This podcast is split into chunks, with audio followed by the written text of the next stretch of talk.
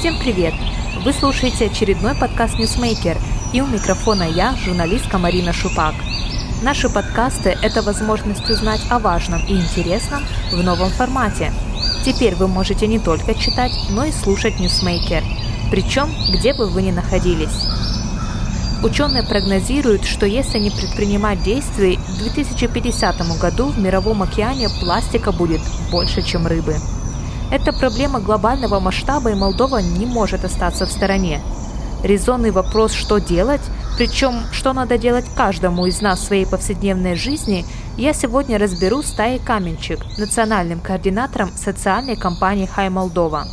«Хай Молдова», кто не знает, ежегодно мобилизует тысячи людей по всей Молдове для сбора мусора. Помимо этого, Тая ведет образ жизни в стиле Zero Waste, то есть ноль отходов – о том, почему сокращать отходы нужно научиться каждому и как это может помочь планете, она и рассказала Ньюсмейкеру. Привет, Тая. Привет, Марин. Э, Тая, вот э, с 1 января в Молдове запретили, наконец, использование пластиковых пакетов. По-твоему, это достаточно для того, чтобы, условно говоря, спасти планету? Я так думаю, что на самом деле это очень хороший шаг вперед, но я думаю, что еще есть над чем работать, потому что помимо тех пакетов, которые запрещены, есть еще тоненькие, которые более вредные для окружающей среды, поскольку вообще, в принципе, пакеты, они не перерабатываются, и они делают, э, делаются из настолько тонкого пластика, что их э, нерентабельно собирать для переработки. Они достаточно токсичны, когда они разлагаются в земле или в воде. В воде они размельчаются. Есть э, такое большое тихоокеанское пятно, которое все время перемещается за счет течений. Естественно, пластик измельчается, и есть такое уже понятие пластиковый суп, который невозможно никак изъять. То есть это уже влияет на такую пищевую цепь в круговороте там, животных, скажем, там, Поэтому еще одним хорошим шагом будет для страны это э, запрет всего одноразового пластика, потому что это, мне кажется, самая главная угроза для природы, потому что, опять же, этот пластик не перерабатывается, даже как-то не, не рентабельно его использовать, потому что нужно уже как-то менять видение людей, когда удобство превышает какой-то здравый смысл. Да, эти тонкие пластиковые пакеты вредные, о которых ты говоришь, насколько я понимаю, это как раз те, в которые мы упаковываем фрукты или овощи, отправляя в супермаркет. А можешь сказать, вот ты, когда идешь за покупками, во что ты упаковываешь овощи или фрукты, и что ты советуешь остальным нашим слушателям? Я бы посоветовала для начала использовать тканевые сумки и отказываться от э, тех пакетов, которые предлагают в магазинах достаточно проблематично избавиться от вот этих маленьких пакетов, которые упаковываем фрукты, овощи и другие продукты. Буквально недавно я нашла такое решение. Есть э, уже производители специальных сумочек таких, которые водонепроницаемые, и можно их постоянно переиспользовать. То есть самое главное решение для человека, который хочет уже сделать шаг в ответственном потреблении, в ответственном отношении к природе, это использовать те объекты, те предметы, которые имеют долгосрочную жизнь, и они в основе своей много раз могут быть использованы. Да, но ведь, насколько мне известно, ты не только не используешь пластиковые пакеты, но и, в принципе, стараешься жить в стиле Zero Waste, который в Молдове пока что мало кто слышал. Чем твоя будничная жизнь в связи с, э, этим отличается от жизни большинства молдаван? Здесь есть несколько принципов. Это самая главная мотивация. Почему человек должен жертвовать своим э, сиюминутным комфортом. Важно и понимать, как влияет стиль жизни Zero Waste на окружающую среду. Многие могут сказать, что это капля в море. На самом деле я, я так не считаю, потому что мы живем в таком мире, когда мы взаимодействуем с людьми, и своим примером мы можем вдохновить других людей. Я всегда поражаюсь, когда слышу, что у трехлетнего ребенка появляются проблемы с зубами. И это прямо или косвенно связано с природой, потому что был один случай, я, я была просто поражена, что из-за того плохого качества воды ребенку трех лет пришлось ставить пломбы. Меня это настолько шокировало, что я поняла, что я могу через свое отношение поменять, пускай, может быть, и в своем кругу общения, но хоть что-то да поменять. Поэтому для меня Zero Waste начался, когда я начала уже отказываться от э, пластиковых пакетов, когда мне предлагали в магазине. Это был очень такой страшный шаг в неизвестность, так скажем. Это было непривычно для продавцов, а почему? И это, ну, была такой большая борьба между мной и и моим страхом перед общественным мнением. Дальше я решила отказаться от э, пластиковых бутылок, которые можно заменить э, бутылкой многоразового использования или термосом.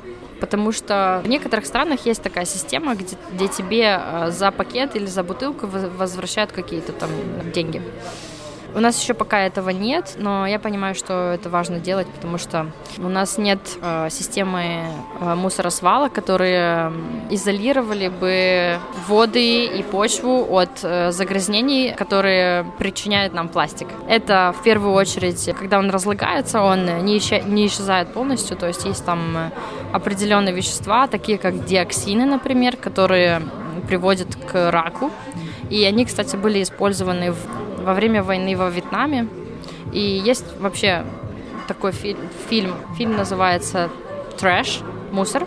И там объясняются все эти последствия для э, организма человека. То есть э, когда диоксин попадает в организм человека, и для его выведения нужно 6 поколений. Принцип Zero Waste — это также еще сократить э, количество потребляемых товаров, которые, которые приводит к такому большому количеству отходов. То есть у нас есть в обществе проблема чрезмерного потребления. Я, когда хожу в магазин, я себя спрашиваю, вот я смотрю на товар и задаю себе такой вопрос, действительно ли мне нужно это? Было бы здорово очень, чтобы каждый человек понимал, какое среднее количество предметов или объектов ему нужно для поддержания жизни. Ты упомянула мусор, а можешь сказать, вот ты в своей обыденной жизни сортируешь мусор, и вообще имеет ли это смысл? Очень много моих знакомых скептически к этому относятся и говорят, что в Кишиневе, да и в Молдове вообще мусор э, по итогу не, не сортируют, когда перерабатывают. Так ли это? Мы в кадре социального движения Хай Молдова очень тесно сотрудничаем с компанией по сортировке мусора в Кишиневе. И не только уже в Кишиневе. Я могу объяснить, в принципе, почему этот аргумент всегда силен, который я, э, я с ним тоже сталкиваюсь. В чем смысл э, сортировать мусор, если человек видит, э, когда выгружается мусор, оба бака с несортированным мусором и с сортированным оказываются в одной машине. Вообще весь мусор, он проходит сначала как такой этап сортировки. Остальную часть, которую не отсортировали, отправляется в Цинцарена. Ну, нужно представить, что люди на этой фабрике сортируют мусор своими собственными руками практически. Как взрослый человек, сознательный, зная об этом, мне немножко некомфортно, что за мной должен кто-то еще делать эту работу, когда я могу сделать это сама. И когда, допустим, есть вот эти части сортированного мусора, его намного легче отсортировать, от, в отличие от того мешочка, который, где мы собираем все свои отходы. Да и вообще самый главный принцип — это самое главное решение проблемы мусора на персональном плане, то есть на, на уровне простого человека, это отказаться от того, что тебе на самом деле не нужно. Потому что есть три принципа reduce, reuse, recycle. То есть сначала нужно сократить количество потребляемых предметов во избежание производства большого производства мусора. На второй позиции идет переиспользование, то есть э, все, что можно переиспользовать, идет к своей второй жизни, так скажем. И уже на третьей позиции идет переработка как э, последний этап. То есть самое важное это поменять свои привычки и понимать, для чего для чего это важно. Еще, если можно, один технический вопрос по поводу раздельного мусора, который меня просили задать мои знакомые, сознательные знакомые, зная, что я буду беседовать сегодня с тобой. Представим, да, люди живут в Кишиневе, они решили сознательно отдельно выбрасывать пластик. Стоит ли вот пластиковые коробочки и бутылки выбрасывать в пластиковом пакете? Либо нет? Это не обязательно, потому что, опять же, мы если будем э, для каждого вида сортируемого мусора потреблять еще пластиковые пакеты, это неправильно. Зачем э, употреблять еще один пластиковый пакет для того, чтобы выбросить мусор? Это еще одна такая микроскопическая проблема.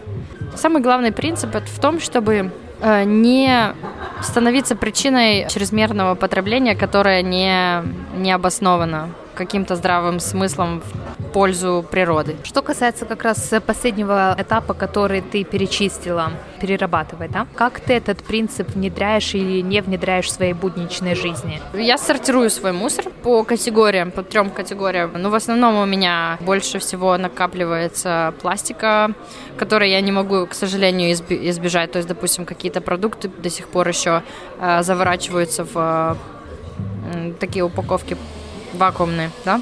Дальше идет бумага отдельно, но я могу их вместе, в принципе, хранить. А отдельно я складываю свои органические отходы, и есть специальные отруби, которые называются бакаши. Я очень рада, что есть такое уже решение для людей, которые живут в городе. Можно в герметичном ведре складывать все органические отходы на своей кухне и не, не переживать по поводу того, что будет какой-то запах. Потом с этими органическими отходами что ты делаешь? Передаешь каким-то фермерам? Что дальше?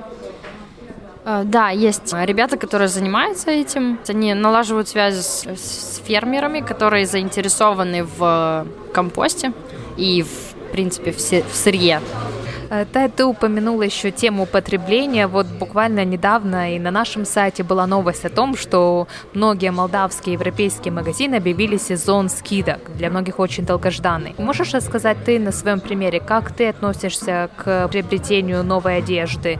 Э, где ты закупаешься и что ты можешь посоветовать людям, которые любят шопинг, но которые хотели бы бережно относиться к природе? Опять же, такой же принцип можно и к одежде, и к, и к бытовой технике, к любым предметам, которые мы употребляем, это, опять же, сокращение того, что на самом деле может быть тебе не так уж и нужно, да? Ты спрашиваешь себя, насколько мне это важно иметь? Как мы знаем, что любое производство требует энергии, энергетических ресурсов для произведения какой-либо вещи и плюс еще ресурсов земли, то есть это минералы или металлы. И потребляя какие-то предметы, мы вкладываем в изменение климата. Поэтому э, есть такая, такой принцип использовать те вещи, которые уже были использованы. То есть, допустим, я стараюсь покупать э, одежду либо в стоках, либо в секонд-хендах. Когда ты покупаешь э, одежду в магазинах, ты отправляешь такой запрос на еще большее производство. Когда ты используешь уже одежду, которую кто-то э, там поносил, окей, это может прозвучать немножко неприятно, там твой вклад становится меньше в, в глобальное потепление. Спасибо, Тая. Мы с тобой беседуем э, буквально спустя несколько дней после того, как в Молдове наконец э, завершилась праздничная эйфория. Я, когда готовилась к этому интервью, видела у тебя на страничке в соцсети, что ты участвовал в необычном обмене подарками. Можешь сказать, что это было? Потому что, как я понимаю, это тоже связано как-то с ответственным потреблением, о котором ты только что рассказывала. Да, это мероприятие называется Ecovisio Free Shop, где ты приходишь и отдаешь одежду, которую ты, которую ты уже не носишь. И взамен ты можешь взять бесплатно другие предметы, то ли это могут быть и аксессуары, и та же одежда. И получается, в последнем выпуске этого мероприятия ты даже мог принести подарок, который тебе не подошел, и оставить его там для людей, кому бы он понравился. Это очень хорошая практика обмена вещами, потому что ты приносишь что-то, потом кто-то что-то приносит, что тебе может понравиться. Да, спасибо большое за беседу. Наверное, последний вопрос, который задам, ты назвала несколько интересных инициатив, принципов, э, по которым ты живешь. Где можно в Молдове получить дополнительные знания э, о том, как э, можно защищать природу или, по крайней мере, жить так, чтобы ей не навредить? Моя альма-матер — это Эковизио. Сейчас у них очень много программ, но на тот момент, когда я э, проходила курс Active Eco, мне дали такую базу, основу, на которой, от которой я уже отталкиваюсь. То есть мне объяснили самые главные принципы, и уже тут можно читать, смотреть видео и вдохновляться дальше. Также мы в, в рамках нашей программы Хай Молдова можно участвовать в нашей уборке. Спасибо, что прослушали подкаст Newsmaker. Если вам понравился наш подкаст, ставьте лайк и делитесь им в соцсетях. А если у вас есть идеи, как сделать наши подкасты лучше, напишите на страничку Newsmaker Facebook. Вы также можете скачать этот и другие наши подкасты, чтобы слушать вне зависимости от подключения к интернету. С вами была журналистка Марина Шупак. До встречи!